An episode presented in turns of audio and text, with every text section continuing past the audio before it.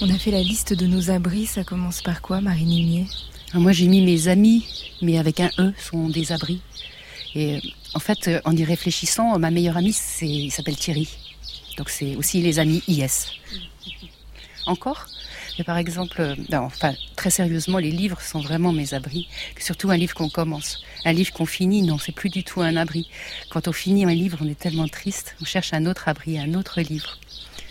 Et puis j'ai mis la piscine municipale aussi, quand je me sens vraiment très mal, que j'ai mal au dos, que j'en ai marre d'écrire, puisque l'écriture est quand même le premier des abris. Mais je vais à la piscine et là, c'est surtout l'hiver, quand il fait bien chaud à l'intérieur, c'est comme un abri dans l'eau. Marielle Massé euh, les visages, les, visages qu'on aime, euh, les cafés, dans mon cas, plus que la piscine, je suis pas aussi brave. Euh, l'estuaire, en fait l'estuaire, moi je suis née sur l'estuaire de la Loire, ça serait sans doute le meilleur abri parce que c'est à la fois un lieu et puis en même temps une partance. Et les meilleurs abris, ça serait peut-être ceux qui autorisent la partance. toutes les chansons, pourvu qu'on les connaisse par cœur, tous les soleils, enfin. Marie Nimier, vous avez poursuivi Qu'est-ce que j'ai mis encore? Ah non, mais c'est parce que je viens de commencer un livre. Qui... C'est pas que la vache est mon abri, mais c'est le nom du livre que je viens de commencer. C'est mon abri en ce moment. Ça s'appelle La Vache. Et le nom de l'auteur, c'est, je sais pas comment ça se prononce, Beat Stretchy. C'est un, auteur allemand et c'est édité chez Zoé. Ça a l'air super bien. J'en suis vraiment au bon moment. C'est à la page 15 quand on se dit, oh, ça va être super. C'est encore un abri. Et le café, la piscine, le livre, à l'intérieur, on est à l'abri de quoi? On est à l'abri ben, de, ses, de ses peurs, de son angoisse, euh, plutôt ça, plutôt des choses intérieures. Ah, pour moi, j'ai besoin de me protéger de, l'intérieur, pas tellement des choses extérieures finalement. L'ennui aussi, ça serait un bon abri, parce qu'on cherche à, à, lui tourner le dos, mais en fait, on y est, on y est bien dans l'ennui, quand ça nous est autorisé. Un peu de temps pour s'ennuyer, pour laisser pousser les idées, justement. Quand j'étais petite, je m'ennuyais beaucoup. J'ai quand même des mauvais souvenirs de l'ennui. Hein. Mais euh, moi, en faisant la liste, j'ai pensé à la peur, mais c'est un petit peu difficile à argumenter là tout de suite. Mais je pense que je pourrais écrire quelque chose là-dessus, sur la peur comme, comme un abri. C'est-à-dire que c'est une façon de se, se protéger de l'exposition au monde, parce qu'on a le cœur qui bat tellement vite et on se, on, se remet à l'intérieur. Et donc le corps, euh, la peur, ça peut être un abri aussi. Ouais, et vivre, c'est se déprotéger hein, aussi. C'est Barthes qui avait ce, cette invention d'un verbe incroyable. Bon, finalement, les abris, on n'en a pas vraiment besoin. C'est ça. Rentrons.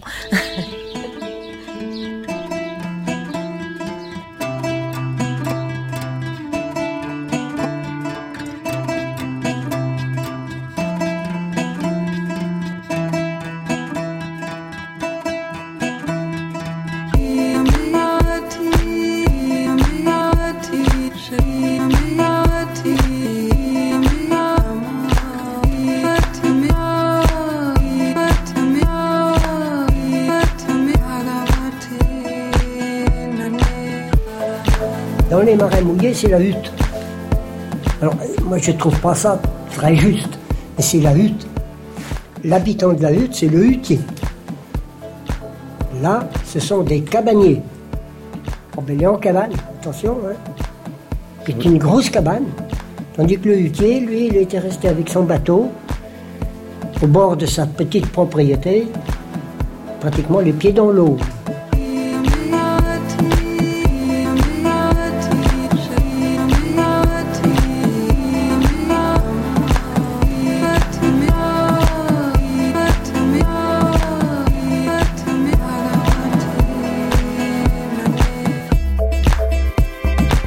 Il est 23h et les vivants le sont trop pour se courber. Ils ne céderont pas sur leur façon d'être en vie. Et leur façon, ce n'est pas rassurant parce que ça ne renonce à rien. Leur façon, c'est de désirer, de tenir la vie en vie à la hauteur de leurs espérances. Marielle Massé a écrit Nos cabanes. Elle nous invite à élargir les formes de vie, à les considérer, à construire dans un monde abîmé des abris pas pour se réfugier et s'enfermer, mais pour se réinventer. Et la réinvention, c'est à plusieurs. Ça passe par l'amitié, ça passe par dire nous, avec à l'intérieur des gens qui ne nous ressemblent pas. C'est comprendre la force qu'on gagne à réinventer des liens, à faire des collectifs et à les faire naître de l'insoupçonné, de l'inattendu, du lien pas prémédité qui existe par force, par nécessité et avec joie. Il faudrait, comme l'écrit Marielle Massé, entendre ce qui ne parle pas, mais qui n'en pense pas moins. Il faudrait entendre la terre, la rivière, les choses de la vie et surtout leur poser les bonnes questions. Les poètes ont un temps d'avance, ils ont perçu avant nous le silence et ce qu'ils disaient. Il faudrait retrouver l'écoute. Marie Nimier, en romancière, a réinventé des liens et retrouvé l'écoute. Elle a proposé de s'installer dans un appartement et d'écouter la voix de ceux qui voudront venir déposer un secret. Elle avait écrit un appel à confidence. Ça commence par Il y a certaines choses que l'on voit mieux les yeux fermés. Il faudrait retrouver l'écoute qu'on a perdue, se relier, se nouer pour élargir nos façons d'être en vie, en faire des zones à défendre, car, écrit Marielle Massé, rien décidément ne nous oblige à vivre comme ça.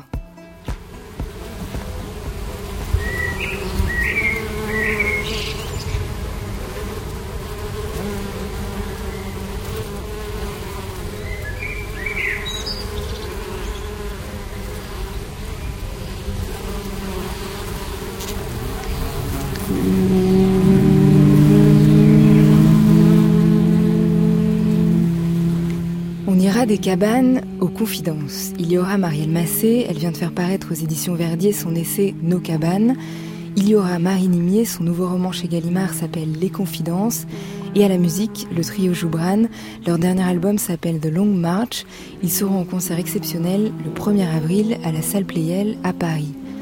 C'est une vie d'artiste sur France Culture, un samedi soir qui commence par des liens et par des nœuds. Nous, nous, bien sûr, il y a l'idée du nous. Ça m'intéressait d'écrire euh, à partir de la première personne du pluriel, de laisser de côté un peu le jeu tout en le gardant. Et évidemment, il y a cette euh, dualité. Mais il y a surtout l'idée du, fait que cet impératif-là est une histoire de lien et de nœud, et qui me semblait que dans la relation à deux, la relation amoureuse, le nœud, le lien, euh, il pouvait être à la fois source de bonheur comme de malheur, et que se nouer, c'était s'attacher, faire du lien, mais aussi euh, être, euh, noué. être noué, oui, c'est vrai, mais aussi être dans une espèce de nœud euh, impossible à démêler. voilà, il y avait tout ça.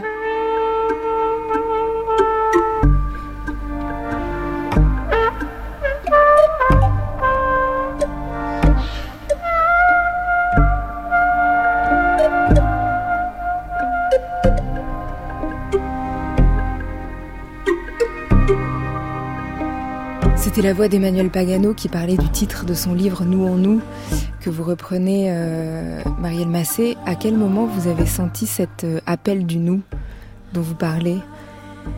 À, plusieurs reprises, en fait, euh, ce titre d'Emmanuel Pagano, j'en étais très envieuse, très. il, me semble qu'il dit, il condense beaucoup de choses essentielles. D'abord que, d'abord, il nous fait entendre la chaleur de ce pronom nous. Il nous en fait entendre l'appel. Nous, on nous, c'est un impératif. Euh, euh, voilà, c'est un, mouvement pour se rassembler. Puis surtout, c'est un, titre qui dit avec beaucoup de fermeté que nous, ça sera pas une question d'identité ou d'appartenance, mais ça sera effectivement, et elle le dit avec une insistance et une, euh, et une poésie merveilleuse, ça sera une affaire de lien. Nous, ça veut pas dire ceux qui sont comme moi, ça veut dire tout ce que nous pourrons faire si nous nous mettons ensemble. Et en fait, moi, j'ai été euh, oui, happée par ce titre et c'est à, partir de ce titre que j'ai commencé à dériver comme ça autour du pronom nous et à dériver au point de retrouver euh, sur son chemin d'autres noms euh, et notamment des noms de lieux d'enfance que j'ai retrouvé aussi euh, de façon très très inattendue sur la ZAD. Vous commencez par définir la noue La noue, N-O-U-E, en effet, c'est euh, bah, un toponyme très très fréquent euh, à côté de Nantes.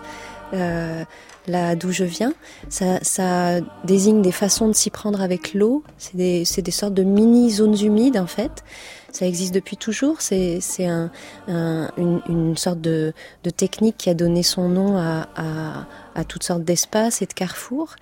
Et ce qui m'a beaucoup impressionné, c'est de retrouver, euh, euh, de retrouver dans les luttes contemporaines et donc euh, à, beaucoup de reprises sur le territoire de Notre-Dame-des-Landes, ce nom-là. Et ce nom-là, je l'ai saisi comme une chance en fait, comme comme une chance de pouvoir faire entendre à nouveau frais, bah, l'alliance de, toutes ces choses-là, une autre écoute de la nature, une autre façon de s'y prendre avec le sol, un désir de s'y mettre à plusieurs pour dire ce dont on veut et ce dont on ne veut pas, et donc l'invention d'autres façons de dire nous. Et puis j'ai essayé d'avancer comme ça, comme un, petit bateau derrière sa voile, derrière ce mot euh, qui m'est apparu comme, euh, oui, comme la chance de, de renouer avec euh, mon vieux pays, tout étonné de se voir capable de ces choses-là. Et qu'est-ce qu'on voudrait ne pas dire justement en disant nous? Qu'est-ce que ça pourrait exclure a priori? Alors la peur, c'est que nous soit un enclos, et il l'est tellement souvent en fait. C'est pas un pronom qui soit, euh, comment dire, un, bien ou un trésor en tant que tel. Hein. Il, y a, il, y a, autant de façons de dire nous qu'il y a de manières de se nouer, effectivement, euh, les plus aimables comme les moins aimables. Et dans la, disons, quand on s'y intéresse d'un point de vue euh, linguistique, c'est un pronom passionnant parce que euh, ce que l'on découvre assez rapidement, c'est effectivement que c'est une manière très particulière de construire un pluriel, le mot nous, euh, qui peut déraper dans, dans la totalisation et le dénombrement, mais qui, en droit, devrait être une sorte d'assemblage potentiellement infini, en fait, qui suppose effectivement de se, de se lier, enfin qu'un moi se lie à du non-moi, et pas que des semblables se reconnaissent et se réchauffent en se rapprochant le plus possible et en tournant le dos à, à tout ce qui à tout ce qui n'est pas eux. Nous, c'est le pronom de l'élargissement. Hein, c'est ça devrait pas être celui de l'enclosion. Mais voilà, il y en a de toutes sortes de nous et justement à nous de savoir ce qu'on veut dire quand on dit nous et ce qu'on voudrait surtout pas dire. Marie Nimi, on parlera des confidences tout à l'heure, mais le dispositif même que vous avez mis en place, il réinvente déjà une forme de lien qui n'existait pas et donc une forme d'écriture ensuite, mais ça crée quelque chose, euh, enfin un lien. Euh, oui, il faudrait peut-être euh, en, en, dire deux mots. Mm. Ces gens qui, qui ont vu cette petite annonce se sont inscrits pour venir. Alors on est à la fois dans la réalité et dans le roman. Il y a beaucoup de donc je vais dire je, mais je c'est la narratrice, c'est l'auteur qui fait ce, cette expérience euh, littéraire, qui est de, de, demander à des gens de venir raconter des choses qu'ils racontent pas souvent, pas forcément des secrets, mais des confidences, euh, une ou deux fois, j'ai eu aussi des, des confessions, mais c'était surtout des confidences. Ça peut être des rêves, des remords, des regrets, des douleurs, beaucoup de douleurs. Et donc ils arrivent en bas de l'immeuble, il y a une petite étiquette avec marqué confidence, ils appuient sur la sonnette, ils montent les étages, et là ils entrent dans un appartement, la porte est entr'ouverte, ils arrivent dans un appartement totalement vide, dans une grande pièce où il y a simplement un immense philodendron, et sous le philodendron, comme, euh, sous, comme dans une cabane, une table, l'auteur qui est assise et puis une chaise vide. Ils vont s'asseoir sur cette chaise et ils vont raconter. L'auteur a un bandeau sur les yeux. L'auteur ne les voit pas, ne les entend arriver, il entend, entend les, les, chaussures. Donc on, on repère est-ce que c'est une femme, un homme. Euh, enfin, et puis et puis ça dure 5-10 minutes, pas longtemps. Il ne s'agit pas de raconter sa vie. Il s'agit de raconter une chose. Et pourquoi le livre il est dédié aux bifurcations? Bifurcation, c'est le nom du festival qui m'a invité pour faire cette expérience à Nantes. Parce que quand on le sait pas, on le reçoit différemment et c'est intéressant. Oui. dire. Euh... J'ai beaucoup. Bah, J'aurais aimé mettre les noms déjà de tous les gens qui ont qui ont permis euh, cette aventure. Et puis le festival s'appelle Bifurcation. Euh, donc tout d'un coup, je me suis dit mais oui, mais c'est génial parce que c'est ça, c'est écouter différemment, mm. c'est faire un pas de côté.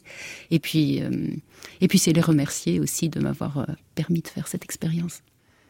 Marielle Massé, vous au début de nos cabanes, ou un tout petit peu après cette histoire du nous, vous dites j'écris sous la dictée de plus jeunes, par, euh, par admiration, par gratitude. Pourquoi? Parce que ce sont des plus jeunes que moi que j'ai vus, euh, euh, disons, désireux de, de braver la, la situation qui leur est faite. Et essayer de faire des cabanes à tous égards.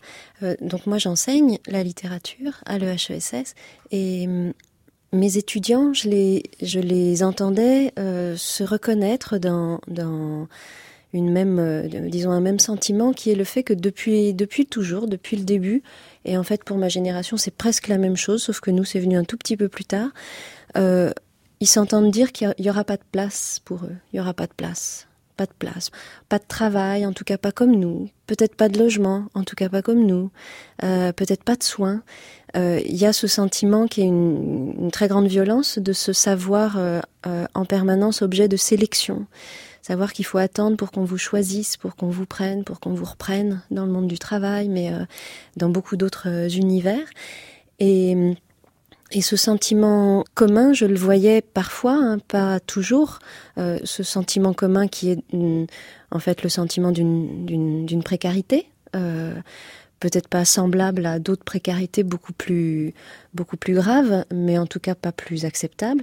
Euh, J'avais l'impression que certains d'entre eux le, le, bravaient avec panache, avec gravité, avec impatience, parfois avec gaieté, en essayant de construire autre chose que euh, le désir de se trouver quand même à eux une petite place. Et donc, bah, oui, beaucoup de mes étudiants, par exemple, s'inventent des métiers alors ça marche plus ou moins, se mettent à plusieurs pour écrire, pour traduire. Et je, suis très admirative en fait de cette, euh, de cette façon de répondre avec une certaine, euh, oui, impatience, esprit de joie, gravité, encore une fois, je répète, mais à cette, euh, à cette espèce de, de sort qui leur est prédit depuis le début. Non, non, pour vous, il n'y aura pas de place. Et en vous lisant, on a l'impression que la réinvention ça, ça passe par le collectif et l'amitié. Oui, les amitiés. Les amitiés sont très très fortes. Enfin, c'est c'est plus une surprise maintenant, on le sait. Enfin, ça se dit beaucoup euh, dans les dans les sciences humaines, dans les sciences sociales, que les émotions, les affects sont des choses euh, très importantes dans les enjeux collectifs. Mais ça se voit aussi à toute petite échelle. Euh, la force donnée par les amis, la force donnée par l'amour pour les amis, elle est elle est très grande.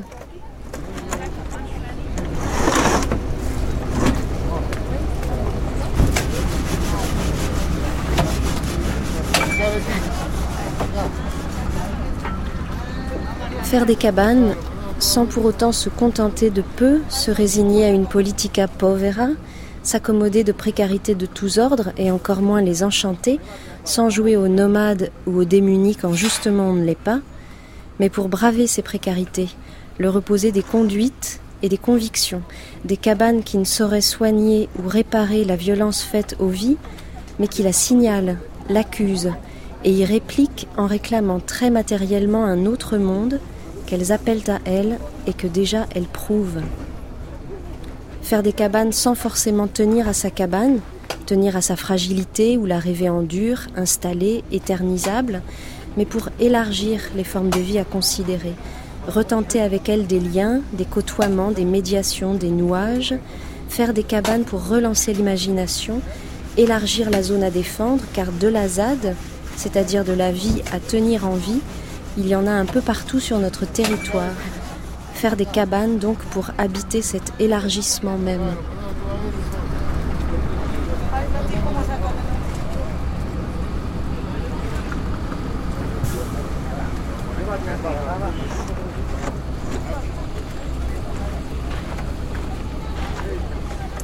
Marielle Massé, c'était un extrait de Nos cabanes. Quel genre de cabane vous avez recensé? Ça commence par Notre-Dame-des-Landes et puis ensuite on parle aussi de, de cabanes plus métaphoriques, mais aussi de vous parlez du tiers paysage de Gilles Clément, de, cette pensée de la friche aussi, de ces nouveaux espaces qui se créent. Euh, comment le mot cabane y réunissait tous ceux dont vous aviez envie de parler? Bah, J'ai l'impression que c'est une figure assez présente de l'imaginaire politique contemporain et, et qu'elle rassemble, euh, disons, beaucoup d'enjeux entre lesquels euh, il est très difficile de faire le tri et beaucoup d'enjeux entre lesquels on n'a pas à faire le tri. Je la vois, cette figure, euh, comme quelque chose qui est très exemplaire du grand emmêlement euh, de lignes très différentes du, pire et des gestes qui sont opposés au pire. Et j'ai l'impression que c'est assez révélateur du, à la fois de ce monde abîmé dans lequel on vit et des façons dont on cherche à s'y reconstruire des habitudes, à s'y rebâtir des habitats. Et euh, donc des cabanes, oui, il y en a de toutes sortes. Il y en a de toutes sortes, des très matériels, alors euh, euh, des plus choisis, que ce soit celles de, la lutte ou celles de, nouvelles formes d'architecture euh, qui s'appuient justement sur un, goût pour l'éphémère, un goût pour le recyclage, etc. Et il y en a de totalement subis. Hein les tentes, les, les, les, amas de tôle des campements ou des bords de route. Euh, il y en a aussi euh, qui sont plus figurales, euh, des cabanes qui sont formées par les collectifs, les gestes d'écriture ou de transmission ou de traduction. Il y a beaucoup de cabanes en poésie en ce moment, que ce soit bah, dans, dans les pages de Jean-Marie Glaise, celle de Fred Griot. la poésie, ça fait longtemps qu'elle est conçue aussi comme une cabane et une cabane toutes portes ouvertes. Et puis dans le monde de l'art, c'est aussi un, une figure très très présente, comme une espèce de d'objet encore un peu opaque, euh, très très accueillant euh, en termes imaginaires, et mais accueillant à voilà euh, tous les bouts de nous-mêmes, les, les, plus actifs comme les plus démunis. Donc voilà, j'ai essayé de, de prendre tout ça ensemble et de le tenir pour euh, une figure exemplaire de notre époque et, de l'espèce de réquisition dans laquelle on est, d'inventer des façons de se tenir sur cette planète euh, saccagée, dans des relations euh, elles aussi en partie détruites et quelque chose qui nous appelle, un mot qui a une chaleur un petit peu comme le pronom nous.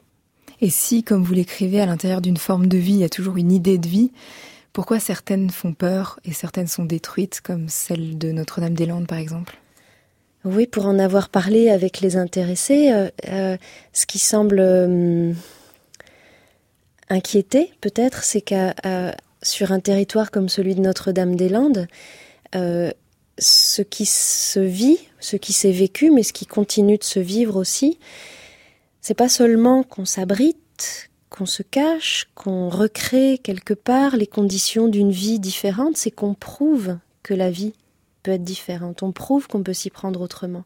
Et c'est peut-être ça qui a inquiété, c'est la, c'est la force euh, d'évidence en, fait avec laquelle euh, un, voilà la, réclamation d'autres manières de faire, c'est tout à coup vu euh, appuyé, soutenu, prouvé. Chaque objet est une façon d'être, c'est clair, et c'est pour ça que ça m'intéresse. C'est un caractère et une façon d'être c'est aussi bien une morale, un art poétique, euh, voire une logique, peut-être une politique, je ne sais pas. Vous comprenez? Chaque objet comporte une leçon, hein, de toute façon. Et quand vous parlez par exemple de l'eau, quelles sont les impressions que vous avez avec elle? Est-ce que ce sont des impressions d'amitié ou bien une certaine réprobation en la voyant toujours fuir? Non, je l'admire d'avoir tant de manières de satisfaire son vice, c'est-à-dire d'aller au plus bas. J'admire parce qu'elle a toutes les possibilités de ce fait. Elle satisfait sa nature de toutes les manières aussi bien qu'elle peut, admirablement. Je ne peux pas dire qu'il y ait chez moi un jugement de valeur à aucun objet. S'il fait bien ce qu'il fait, et ils le font, j'admire. La plupart des poètes, c'est pour ça que j'ai si longtemps refusé qu'on me de poète, parce que vraiment je ne pense pas en être un, vraiment, parce qu'on appelle poète en général les gens qui partent du mystère pour euh, essayer de l'exprimer. Quant à moi, c'est tout à fait le contraire. J'ai le sentiment du mystère, c'est-à-dire que j'ai le sentiment que quand je rencontre une personne, eh bien qu'il est vraiment difficile de communiquer avec elle, qu'elle représente une entité à part, une monade si vous voulez, et que les monades, comme dit l'autre, ne peuvent pas communiquer entre elles. Pour les objets, c'est la même chose, mais j'ai l'impression, si j'aboutis à un mystère, j'y aboutis plutôt que d'en descendre.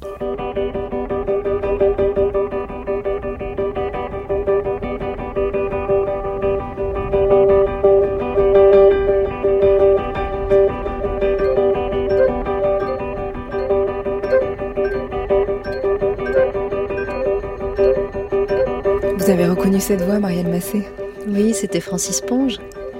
Vous parlez euh, de lui euh, et, de la poésie, du poème et justement de comment entendre ceux qui ne parlent pas mais qui n'en pensent pas moins.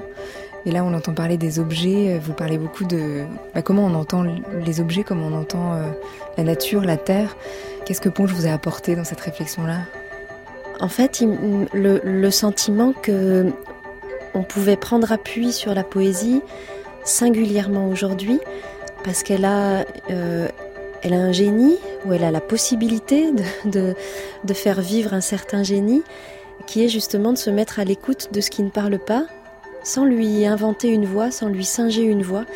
Moi j'ai l'impression que ces choses de la nature qui réclament tellement fort aujourd'hui qu'on les traite autrement, euh, qui réclament d'être représentées sur des scènes juridiques aussi, les fleuves, les forêts, les sols, euh, on les connaît très bien aussi dans l'univers littéraire, ce sont les très vieilles choses lyriques, et ça fait partie de l'intention du poème. Euh, depuis très longtemps d'essayer de euh, non pas de faire parler, non pas de donner la parole ou de donner une voix à ces choses-là, mais de les entendre bruire, de les entendre se taire, de les entendre gémir et de se demander précisément ce qu'elles nous disent. Et c'est très drôle là la façon dont L'espèce d'audace comme ça souveraine avec laquelle il parle de l'eau en la dotant alors pour le coup vraiment d'une personnalité. Hein. Aujourd'hui, euh, au Brésil, en Inde, on, se dit qu'on doit doter les fleuves d'une personnalité juridique. Ben voilà un des moyens de le faire, de, se dire que qu'elle est euh, obstinée à suivre sa pente, alors toujours plus bas dans le cas de l'eau, pour ensevelir ou pour protéger, pour déborder aussi.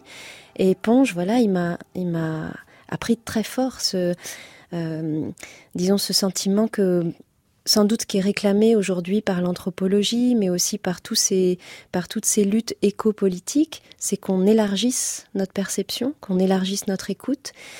Euh, et on a des moyens de le faire, euh, ne serait-ce que dans la façon dont on traite les choses par la parole. Et la poésie, c'est un bel équipement pour ça. Vous citez aussi Paul Celan qui parle du poème comme une tente. Oui. Et, et, je pensais, à Marie à, à votre dispositif pour recueillir les confidences vous étiez dans cet appartement qui était un peu comme un abri, et il y avait tout de suite euh, l'idée des mots, tout de suite l'idée que vous étiez euh, en romancière quand vous écoutiez, et que ça allait devenir des mots, et c'est très fort d'ailleurs dans certaines confidences, parce que certains disent tout de suite, j'espère que vous en ferez quelque chose, j'espère que ça deviendra, que vous allez le raconter, en tout cas que vous allez euh, vous en emparer avec vos mots et votre écriture. ou bien ils disent, ce que je vais vous raconter, c'est pas très drôle, s'il y a que des confidences comme, comme la mienne, vous allez pas vendre beaucoup de livres. d'un côté ou de l'autre. Euh, mais c'était présenté comme ça. C'était c'était pas euh, le psy ou le confesseur. Non, c'était l'écrivain qui qui était là et qui allait réinventer l'histoire. C'est-à-dire, il s'agissait pas de prendre des notes et d'être fidèle au récit qu'on me faisait. Il s'agissait de, il m'offrait. Enfin, c'était un cadeau que ces gens me faisaient, mais aussi parce qu'ils avaient envie de de savoir ce que j'allais en faire. Et je pense que ça, c'était très important. Du coup, l'histoire de la vérité rentre pas vraiment en ligne de compte parce que eux-mêmes pouvaient me raconter des choses imaginaires aussi. Finalement, je me fichais de la vérité ou du secret ou du. Il me racontait ce qu'il voulait. Peut-être que j'allais prendre juste une phrase et en faire une confidence qui allait être très loin de ce qu'il m'avait raconté après cette phrase. L'important, c'était ce jeu avec les mots. Et peut-être j'allais, comme nous, N-O-U-S, nous, N-O-U-E, peut-être que j'allais mal entendre quelque chose, mal l'interpréter, et c'était bien, c'était ça que je voulais, c'était, c'était avoir cette, cette écoute large, très large et en français, comme ça, on a beaucoup d'homophonie, on a beaucoup de, différents sens, on peut écouter, euh, on peut interpréter les choses. Et, là, j'ai vraiment ouvert les oreilles pour entendre aussi bien les sons que, euh, que les mots vraiment prononcés. C'est marrant, j'étais dans une écoute musicale. Marielle Massé, vous passez du temps à écouter le chant des oiseaux? Ah oui, c'est fou hein, la joie que ça donne, le chant des oiseaux. Vous êtes où euh, quand vous essayez de l'entendre? Ah mais partout, enfin oui, euh, en, ce moment, on les entend partout. Ils doivent être bien perdus aussi pour, euh, que ce soit à ce point désordonné aussi. Le, euh, le rapport au chant des oiseaux. Oui, j'en parle dans, ce livre du chant des oiseaux comme d'un. De cette espèce de chant non-chant, de ce qu'on appelle l'anthropocène, de ce moment d'un grand, d'un grand saccage de la nature. Voilà, on entend le chant des oiseaux qui nous donne à tous une joie inouïe en fait, et on les entend aussi se taire, on entend qu'on les entend moins ou qu'on les entend au mauvais moment ou qu'on les voit tomber ou qu'on les entend ne, plus être au rendez-vous comme si un comme si un ami euh, était parti. Et là aussi, il, en pleut beaucoup, beaucoup des oiseaux sur la poésie contemporaine. Hein. Euh, moi, je me suis vraiment simplement euh, glissée, disons, dans des, pistes comme ça qui sont très très présentes dans l'écriture d'aujourd'hui. Et cette, cette oreille particulière pour les oiseaux, pour les rivières, elle est très très, elle est très représentée dans le monde de la poésie. On sait, on sait qu'il faut qu'on écoute mieux pour mieux se relier à ces choses-là. On va écouter la voix du bioacousticien Bernie Krause. On ne comprend pas exactement comment on entend, parce que nous, nous sommes une uh, culture visuelle. Et une des choses qui se produisent, par exemple, avec le maïs, moi je travaillais sur un film à uh, Hollywood, et euh, vous savez, le réalisateur voulait me, me virer. Bon, donc il m'a envoyé au milieu de l'Amérique, où il y avait beaucoup de fermes, au plein milieu du mois d'août et m'a demandé d'enregistrer euh, du maïs. Ben, moi, j'avais jamais pensé à enregistrer du maïs, donc je me suis assis au milieu d'un champ de maïs, au milieu de la nuit, euh, plein mois d'août, et soudain, ce qui s'est produit avec le maïs, c'est que ça commence à monter comme un télescope, et ça grandit de plusieurs centimètres par nuit, et quand ça grandit, quand ça croît, ça crée un son comme un quand on passe sa main sur un ballon gonflé, vous savez. Et ça m'a étonné d'entendre que le maïs faisait du son. Mais moi aussi, j'ai fait des enregistrements d'arbres, j'ai des enregistrements des cellules dans, à l'intérieur d'un tronc d'arbre lorsqu'elles aspirent de l'air pour maintenir la, la, pression osmotique à la fin euh, de la saison des pluies.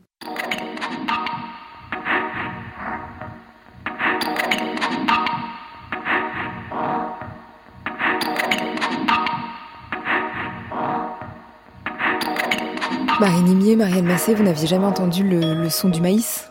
Jamais. comme, comme, comme, comme sur un ballon. Si, moi je l'ai entendu quand on croque le maïs, ah oui, ça, ça, grince un peu, évident. et il y a le maïs qui fait aïe aïe. c'est pas tout à fait mort, hein. c'est ça, ça le problème. Dans le Parlement élargi dont vous parlez, Marielle Massé, il y a la place pour toutes ces choses-là Oui, oui, oui. Mais aussi à condition qu'on comment dire, qu'on exerce notre responsabilité d'être parlant.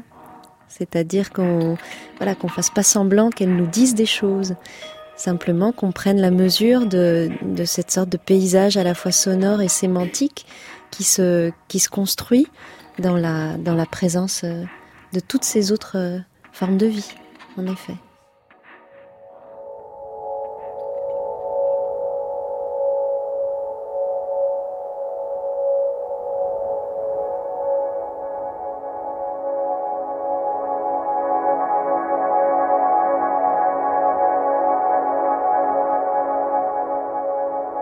Dernier album du trio Joubran s'appelle The Long March.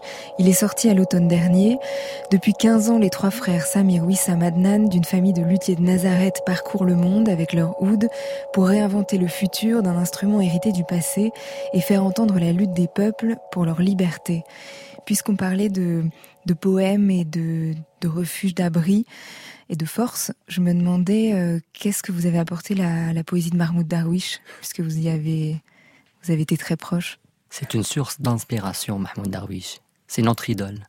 Il est toujours vivant et sa poésie très vivante. Il nous accompagne jusqu'à la fin de notre voyage. Et ça a inspiré votre musique ou la façon de faire la musique? Absolument. C'est Mahmoud Darwish. La première fois, en fait, quand on s'est rencontré avec Mahmoud Darwish, il a dit Ma poésie, c'est déjà la musique. Pas besoin de plus de musique. Donc, on a beaucoup respecté ses paroles. Et après, c'est l'alchimie qui a parlé le mariage entre la poésie de Mahmoud Darwish et la musique de Trio Gebran, c'est un tableau. C'est un tableau inoubliable et ça continue. Ces messages à travers sa poésie, ça continue, ça montre que tout ce qu'il a écrit, il voit le futur aussi, pas que le passé. Il souhaite que tout le monde soit en vie et qu'il profite de cette vie. Le premier morceau s'appelle The Hanging Moon. Nous sommes le trio Gebran en studio avec Marielle Massé et Marie Nimier. Vous écoutez une vie d'artiste d'Ariel Charon sur France Culture. On est ensemble jusqu'à minuit.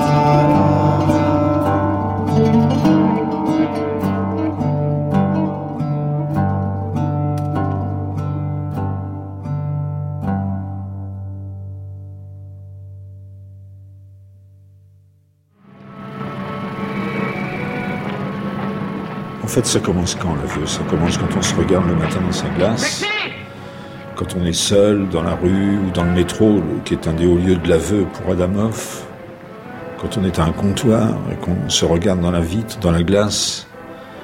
Et c'est la sensation de se dire, je suis à la fois comme euh, tous ceux qui m'entourent, ni plus ni moins qu'eux, je suis un homme comme eux, et en même temps je suis unique.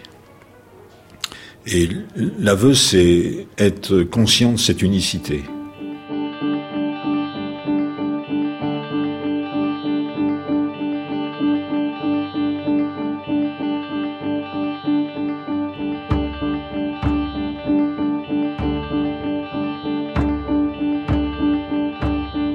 C'était la voix de Franck Venaille qui parlait de l'aveu, et vous avez un livre de Franck Venaille à la main, Marielle Massé. Par hasard vous avez avec vous, euh, que vous emportez avec vous Oui, enfin, je voulais recommencer un peu à travailler sur euh, la descente de l'Escaut. Marie Nimier, il parlait de l'aveu. Euh, vous, vous, avez fait un appel à confidence et je lis le, le, début de l'appel, qui est la première page du, du, livre, une phrase entendue dans l'enfance, un acte que l'on regrette, un bonheur volé, une pensée qui vous tourmente ou vous fait sourire, un rien du tout mais qui revient, sans que vous sachiez pourquoi, un désir, un remords, une peur qui retient votre esprit en otage. Du 28 septembre au 16 novembre, une romancière accueille, recueille confidences, confessions et autres secrets. Euh, Vous avez dit euh, accueil au lieu de recueil, c'était bien accueil. ouais, c'est, j'aurais dû mettre accueil. possible. Deuxième édition, accueil. accueil. en tout cas, euh, comment vous avez choisi ce mot de confidence? Euh, Pour vous dire la vérité, c'est le mot de confession qui est venu en premier parce mhm. que j'étais dans les rues de Nantes avec Yves euh, qui, qui m'avait proposé de faire cette euh, de faire quelque chose avec les gens. il fallait que je propose quelque chose avec des gens, avec des gens de Nantes. Et, euh, et il y avait des églises partout, mais partout des églises. Et je me dis mais mon Dieu, toutes ces églises, mais il faudrait peut-être faire quelque chose dans toutes ces églises. Et moi je suis pas du tout croyante et je me suis dit mais peut-être il faudrait aller recueillir des paroles dans ces églises et donc, euh, l'idée de confession est arrivée. Et puis, après, en réfléchissant, j'ai trouvé ça beaucoup trop lourd, beaucoup trop chargé, beaucoup trop... J'avais pas envie de recueillir ça, d'accueillir ça, en fait. J'avais plus envie d'accueillir ces petites choses qui font que vous êtes ce que vous êtes, mais qui sont des choses presque indicibles parce qu'elles sont pas si graves que ça, ou pas si importantes que ça, mais elles vous, elles vous forgent ces choses agréables ou désagréables, ces douleurs, euh, souvent aussi.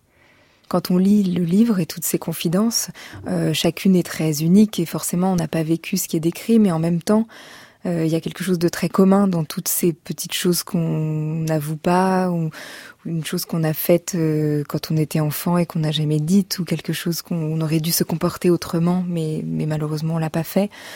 Donc il y a aussi une, quelque chose du commun de ce qu'on partage qui, qui se dégage à la fin en lisant toutes ces confidences. c'est un peu le travail, c'est ça, c'est de, lier les confidences et faire que finalement, euh, à la fin, euh, toutes les confidences auraient pu être faites par, par le lecteur ou par l'auteur d'ailleurs. Enfin, elles se rejoignent par des mots qui ricochent d'une confidence à l'autre. Mais ça, c'est tout. Bon, c'est le travail d'écriture en fait. Et quand vous décrivez le dispositif au début, vous écrivez l'idée de m'effacer derrière la parole des autres me soulageait. Pourquoi vous aviez cette envie-là à ce moment-là? Euh, Parce que j'aime pas trop me mettre euh, devant moi. je préfère être derrière, derrière la page. Euh. Derrière le micro, ça va, parce que c'est derrière. Mais devant les caméras, je déteste, par exemple. Vous voyez, là, je me sens à peu près à l'aise derrière. J'aime bien cette position-là. Et, derrière, sous, enfin, hmm. voilà. Et pourquoi recueillir des mots mais, mais pas les visages?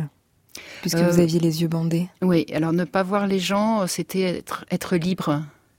Parce que j'ai l'impression que si la voix et la confidence est liée à un regard, je suis obligée de respecter et de et d'être euh, d'être totalement euh, enfin voilà je vais je vais me sentir moi en tout cas obligée de raconter ce que la personne m'a raconté. Alors avec mes mots à moi puisque c'était pas enregistré donc de toute façon je les aurais modifiés un petit peu mais mais je me serais sentie euh, plus liée à la personne. Alors là j'étais juste dans un univers de mots juste dans le langage. Et j'ai travaillé avec cette chose qui est donc mon outil, hein, le, langage, cette chose qu'on partage tous, mais qui, qui est nous et pas nous, enfin qui est nous et qui est ce qu'on partage. Et c'était ça que je voulais euh, essayer d'atteindre en ne voyant pas euh, les gens. Après, euh, dans le livre, dans le roman, c'est le bandeau qui est aussi quand même une figure emblématique très forte, qui est à la fois peut-être évoque un peu. Je sais pas, qu'est-ce que ça vous dit, vous, le, bandeau? Tiens, c'est intéressant. Mmh, en tout cas, c'est une image c'est une image assez forte et on se dit que c'est assez euh, peut-être dur parfois pour les gens qui viennent dans l'appartement parce que eux on, peuvent avoir envie de de voir votre visage et d'avoir un échange avec les yeux, mais mais ça les ça les met dans une position euh, entre eux et eux-mêmes aussi qui, doit être intéressante. C'est ça. Ils ne voient pas le regard de celui qui écoute, donc il y a il y a pas d'encouragement, il n'y a pas de jugement, il y a pas il y a juste il y a juste l'écoute. C'est ça qui est important. Ouais. Après, euh, je pense que certaines personnes à votre place auraient dit il y a le côté peut-être un peu euh, érotique de la chose et il y a aussi euh, le, non-jugement, hein, la justice avec un bandeau sur les yeux. Il y a, il quelque chose de ça, oui. Euh, mais, euh, mais oui, la personne qui s'assied là, elle arrive dans un appartement vide. Mais alors, elle y a pensé avant, parce qu'il il a fallu qu'elle arrive avec une petite chose à raconter, qui va durer, ça va durer quelques minutes. Elle va, elle va retenir une petite chose de sa vie. Et donc, euh, moi, j'imaginais les gens la veille, etc. Mais d'ailleurs, ils me disaient, oh, là, j'étais dans le tram, et puis alors, je voulais vous raconter quelque chose, mais finalement, j'ai changé. Puis alors, je les imaginais là dormir à côté de leur femme ou de leur mari, et puis la nuit penser un truc. Et je crois que c'est ça, ça a réveillé beaucoup de beaucoup de souvenirs chez les gens qui sont venus euh, témoigner, pas seulement celui qui me, mais ça, voilà. C'est ça que j'aime, j'ai bien aimé dans ce projet. Et jusqu'à maintenant, parce que maintenant, les gens qui lisent le livre, ils ont parfois envie de me raconter des choses aussi. Et donc, il y a encore un lien sur mon site où on peut raconter les choses. Donc, mon nom, marinimier.com slash euh, confidence au pluriel. Et je reçois des confidences parce que quand les lecteurs lisent toutes ces choses, bah évidemment, il y a quelque chose qui se met en marche dans leur tête et, ils se disent ah ben moi j'aurais raconté ça ou j'aimerais raconter ça. Et je reçois maintenant des confidences par écrit. Ça continue. Et ce qui est marrant, c'est qu'on sent aussi chez ceux qui viennent déposer leurs confidences une envie de prolongement, justement, une envie de vous poser des questions à un moment donné ou de, savoir, ou de laisser leurs coordonnées parfois, de, de, savoir si vraiment vous n'allez pas enlever ce bandeau. Ou si... Ah oui, et, et, finalement, euh, c'est ça qui est beau, c'est cette, euh, ce côté éphémère de, de l'échange et ensuite les coordonnées, vous, ah ne les avez pas, pas gardées. Savoir. Non, non, je veux surtout pas savoir. Et les gens qui m'écrivent, qui continuent à me livrer des confidences, c'est totalement anonyme. Comme c'est sur un site, ils peuvent écrire dans un cadre. D'ailleurs, je vous invite à le faire. Je saurais pas ce que c'est vous. Ça, ce serait vraiment dommage si vous me voyez quelque chose. Je saurais même pas que c'est vous. Et vous n'avez pas reconnu des voix dans la vraie vie? Si, j'ai reconnu une voix. Ouais, je crois que j'ai reconnu une voix. Voilà. Chut.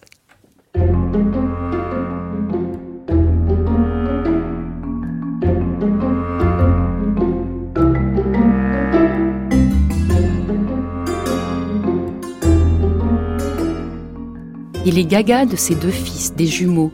Ça s'entend à sa voix. Depuis leur naissance, il les lave, les nourrit, leur raconte des histoires de gnomes et de princesses, il les adore. Pourtant, chaque fois qu'il se promène avec eux en forêt, il rêve de les perdre.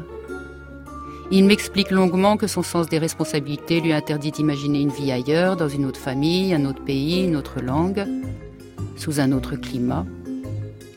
Il veut juste, ouf, que ses enfants se volatilisent comme ces champignons poussières que l'on crève avec un bâton. Veste de loup, petit volcan.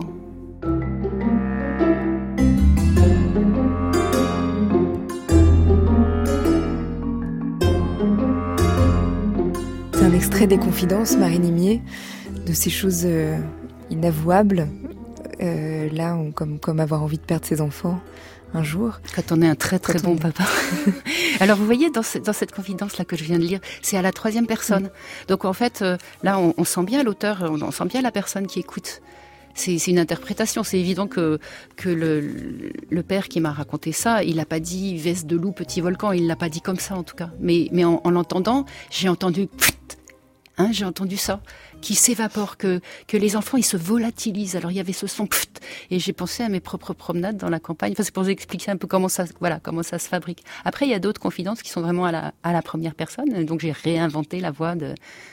Mais euh, voilà, c'était le travail entre la première et, et la troisième personne. C'est vrai que le fait d'avoir les yeux fermés, il y a tout cet imaginaire qui s'est déployé à partir de l'écoute. Et donc vous décrivez souvent euh, la façon dont, avec une démarche, une, la façon dont il s'assoit, enfin, comment vous imaginez euh, ce corps et ce visage? Oui, pas tellement en fait. J'aurais pu le faire beaucoup plus, je crois. Euh, J'ai enlevé, c'est tombé à la relecture tout ça. C'est pas très intéressant en fait. Comment moi je les imagine tous ces gens. C'est juste peut-être donner un tout petit peu, redonner un petit peu de cadre, redonner un petit peu de cabane euh, au début des, confidences parfois pour dire voilà on est bien dans cet appartement donc il y a bien un parquet flottant et ça grince bien c'est quand on marche ou ça claque ou voilà c'est redonner un petit peu de décor c'est un petit peu technique ce que je vous dis, mais, mais c'est vrai, c'est ça. Et j'ai pas vraiment euh, dit, je l'imagine blonde, brune euh, ou. Non, c'est des petites voilà, indices, toutes petites touches, mais c'est plutôt pour ramener au réel. Mais mais en fait, il y en avait beaucoup plus, mais c'était pas intéressant, je crois. Mais en tout cas, on est toujours avec vous dans ce dispositif et c'est ça qui est beau parce qu'à la fois on écoute les confidences, mais on a toujours en tête euh, la romancière qui est en train d'écouter dans cet appartement quelqu'un qui arrive. Et ça, c'est assez beau d'avoir cette unité de lieu. Ah, moi, ce qui me plaisait, c'était le philodendron. Mm. Parce que, mais c'est pas tellement un vrai philodendron, c'est juste le mot philodendron qui me, qui me plaît parce que c'est un, un, mot un peu, euh, un peu ridicule, quoi. Ça, ça fait penser, ouais, un peu au dindon. Et puis en même temps, il y a, il y a le mot philo dedans, donc euh, il y a quelque chose d'une aspiration haute, de la pensée, quelque chose de très haut, et puis quelque chose de très ridicule, comme euh, le truc du dindon là qui comme ça. Et euh, voilà, ça me plaisait. disparaît. Et s'il dit ah oui mais enfin je sais pas si on peut le dire parce que c'est quand même le roman du le grand roman du philodendron. C'est vrai qu'à la, la fin il, disparaît. Enfin on vient le chercher, les employés de la mairie viennent le chercher, et ça change tout. Ben, c'est pas que ça change tout, c'est ça rend les confidences impossibles. Il y a quelque chose qui est impossible, c'est-à-dire que les confidences se sont construites avec cette plante qui malheureusement a perdu quelques feuilles. Enfin, je sais pas si l'auteur ne l'a pas très très bien soignée. Donc on, est comme ça aussi avec lui, en effet, euh, avec cette plante qui écoute les confidences, comme elle absorbe le, gaz carbonique, mais elle absorbe aussi euh, le côté assez assez pesant aussi parfois de, toutes ces confidences. Elle protège finalement. C'est comme euh, c'est comme quelque chose qu'on on sent dans le dos, quoi. On sent ses feuilles, on sent sa présence. Est-ce qu'on peut lire une autre confidence, Marie Nimier? Un jour, une amie m'a présenté à sa famille en disant que je venais d'un milieu modeste. Elle ne l'a pas dit devant moi, elle a profité du moment où j'étais aux toilettes, je l'ai entendu en sortant, il vient d'un milieu modeste. Comme si la pauvreté avait un quelconque rapport avec la modestie, qu'il fallait s'en cacher. Et puis dans milieu modeste, il y a modeste, mais il y a aussi milieu, médiocre, moyen, milieu, pas milieu, comme on prononçait chez nous, milieu, en détachant bien le L entre les deux I. Je les ai rejoints à table, je n'ai rien dit du repas, je l'ai bouclé. Je m'étais rendu compte au moment de m'asseoir que j'avais oublié de me laver les mains, et j'en souffrais. Les parents de mon ami allaient penser que dans mon milieu, mon milieu modeste, on se lavait pas les mains après avoir pissé, pour économiser le savon. En plus, c'était vrai qu'on économisait le savon à la maison. Ma mère faisait fondre les queues de savonnette qu'elle récupérait chez ses patrons.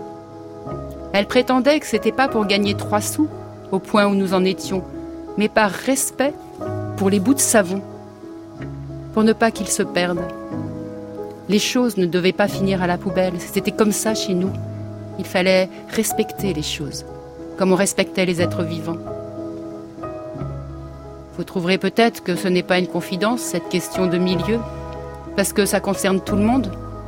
Mais justement, pour moi, une confidence, c'est une histoire que l'on garde pour soi parce que elle concerne tout le monde.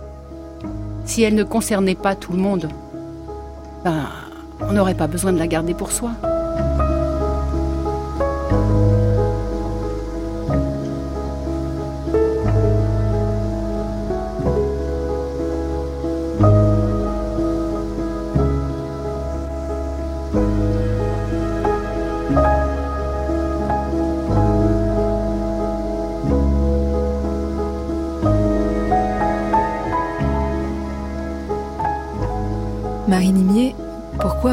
C'était trop de récits. Vous dites euh, la mémoire et l'empathie, ça Il faut un moment de pause et de silence au milieu des confidences. Oui, c'est la, construction du roman. Hein. Il, y a, un moment, il y a du trop plein. Il faut s'arrêter. faut s'arrêter. Puis, quand on est écrivain ou écrivaine, on, a, l'habitude de rester en silence très longtemps. On n'a pas l'habitude de recevoir tellement de mots euh, dans les oreilles. Hein. Donc, euh, ouais, il faut sortir. Alors, on ferme la porte, on met un petit mot sur la porte, la concierge est dans l'escalier, non, on dit l'écrivain est dû s'absenter. Euh, et puis quand on rentre, on trouve une confidence glissée sous la porte, écrite. L'histoire d'un foulard volé. Non, pas d'un foulard, d'un foulard ramassé dans, le métro, ouais. Est-ce que l'écriture, elle est déjà présente dans l'écoute? Est-ce que quand vous écoutez, que vous entendez les voix, vous êtes déjà en train d'écrire? Je crois qu'il y a des mots, je, me dis celui-là, il faut le garder. Il y a des mots qui m'inspirent, mais, mais de toute façon, dans la vie, c'est comme ça. Quand je suis en train d'écrire, j'entends un mot ou je lis un mot, et je me dis, ah, celui-là, il appartient à ce chapitre. C'est très très fort, quoi. C'est des mots, mais c'est vraiment des trucs, mais c'est banal, hein. C'est pas du tout des, mots compliqués ou des, des mots très beaux. Ou... Mais, mais tout d'un coup, on sait qu'ils appartiennent à la page. Donc il y a une écoute, en effet, euh, de ces confidences avec. Euh, parfois des images, des images qui sont évoquées par, euh, par ce que j'entends. Euh, par exemple, l'image de cette petite fille qui est de 10 ans, 11 ans, elle est perchée dans un peuplier très haut, très haut, et puis elle voit sa maison en contrebas. Et là, la personne qui est venue me faire cette confidence, elle a vraiment bien marqué l'image. J'ai pas eu à l'inventer moi, c'est elle qui l'a marqué. Et c'était très très fort. Et là, j'ai vu ça et j'ai su l'écrire après. Parfois, ce sont des mots par exemple, une histoire de euh, d'amputation et le double sens du mot, si on met un E à la place du A de amputation, c'est devenu un, mot clé euh, d'une longue euh, confidence d'une jeune fille qui s'est prostituée quand elle était étudiante, soi-disant pour payer ses, études. En fait, d'études, elle s'achetait plein de choses, mais elle n'a pas continué ses études pas pendant qu'elle se prostituait en tout cas. Et donc c'est ça qu'elle vient me raconter. Et à la fin, elle dit que elle parle de ses parents. Elle dit, on dit que les prostituées, ils ont eu des, souvent, ce sont des histoires de parents euh, violents, maltraitants, difficultés. Et là, non, elle dit, euh, mes parents, ils ont toujours été très gentils. Mon père n'a jamais levé la main sur moi. Mes parents étaient très, très unis. Et mon père, quand il parlait de ma mère, il disait toujours que c'était une partie de son corps, comme un bras ou une jambe. Et puis, quand la mère est partie, finalement, tout le monde l'a traité de pute. Et, euh, et son père, ben voilà, c'était comme si on lui avait enlevé une jambe. Et, puis tout ça, ça fait un récit à la fois autour de la prostitution et à la fois autour du rapport homme-femme dans un couple et de cette appartenance, euh, pas de cet homme qui, qui, qui, qui, pensait que cette femme était une part de son corps. Et ça fait quelque chose qui dépasse de loin la confidence. Marielle Massé, est-ce qu'on peut finir par un petit extrait de nos cabanes? Bien sûr. Si les hommes ne font pas trop les sourds, les bêtes leur crient Vive la liberté de cette façon, un oiseau répond, en donnant ses raisons, même si on lui a rien demandé. Encore une fois, ce n'est pas qu'il parle, mais il en sait long, et il en dit long. Il peut répondre de nous et de ce qui nous arrive. Il répond en particulier à cette question aujourd'hui ineffaçable pourquoi vivre autrement? Parce que l'oiseau, c'est l'admirable formule de Fabienne Raffose dans un livre qui porte ce titre. Pourquoi lutter? Parce que l'oiseau parce que les oiseaux chantent et qu'ils tombent et qu'ils non chantent Pourquoi habiter vos ruines, nous y glisser? Y glisser nos nous, nos imaginations, nos pratiques, nos étonnements devant ce dont nous étions donc capables, parce que l'oiseau.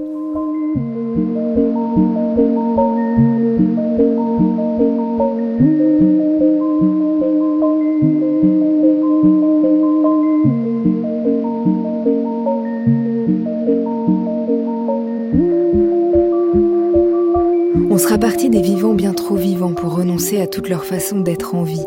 Marielle Massé, Nos cabanes, c'est aux éditions Verdier. Marie Nimier, Les Confidences aux éditions Gallimard. Le trio Joubran, le nouvel album s'appelle The Long March et ils seront en concert le 1er avril à la salle Playel à Paris. Et puis cet été, le 21 juin à Moissac et le 4 août à Sète. Avant la nuit, je dis merci à Inès Dupéron pour la préparation de l'émission. Merci à Anne-Laure Chanel pour la réalisation et à la technique ce soir. Merci à Guillaume Ledu et Tahar Bouklifa. Vous écoutez France Culture, il est presque minuit, dans quelques instants ce sera demain, ce sera dimanche et ce sera l'heure des nuits.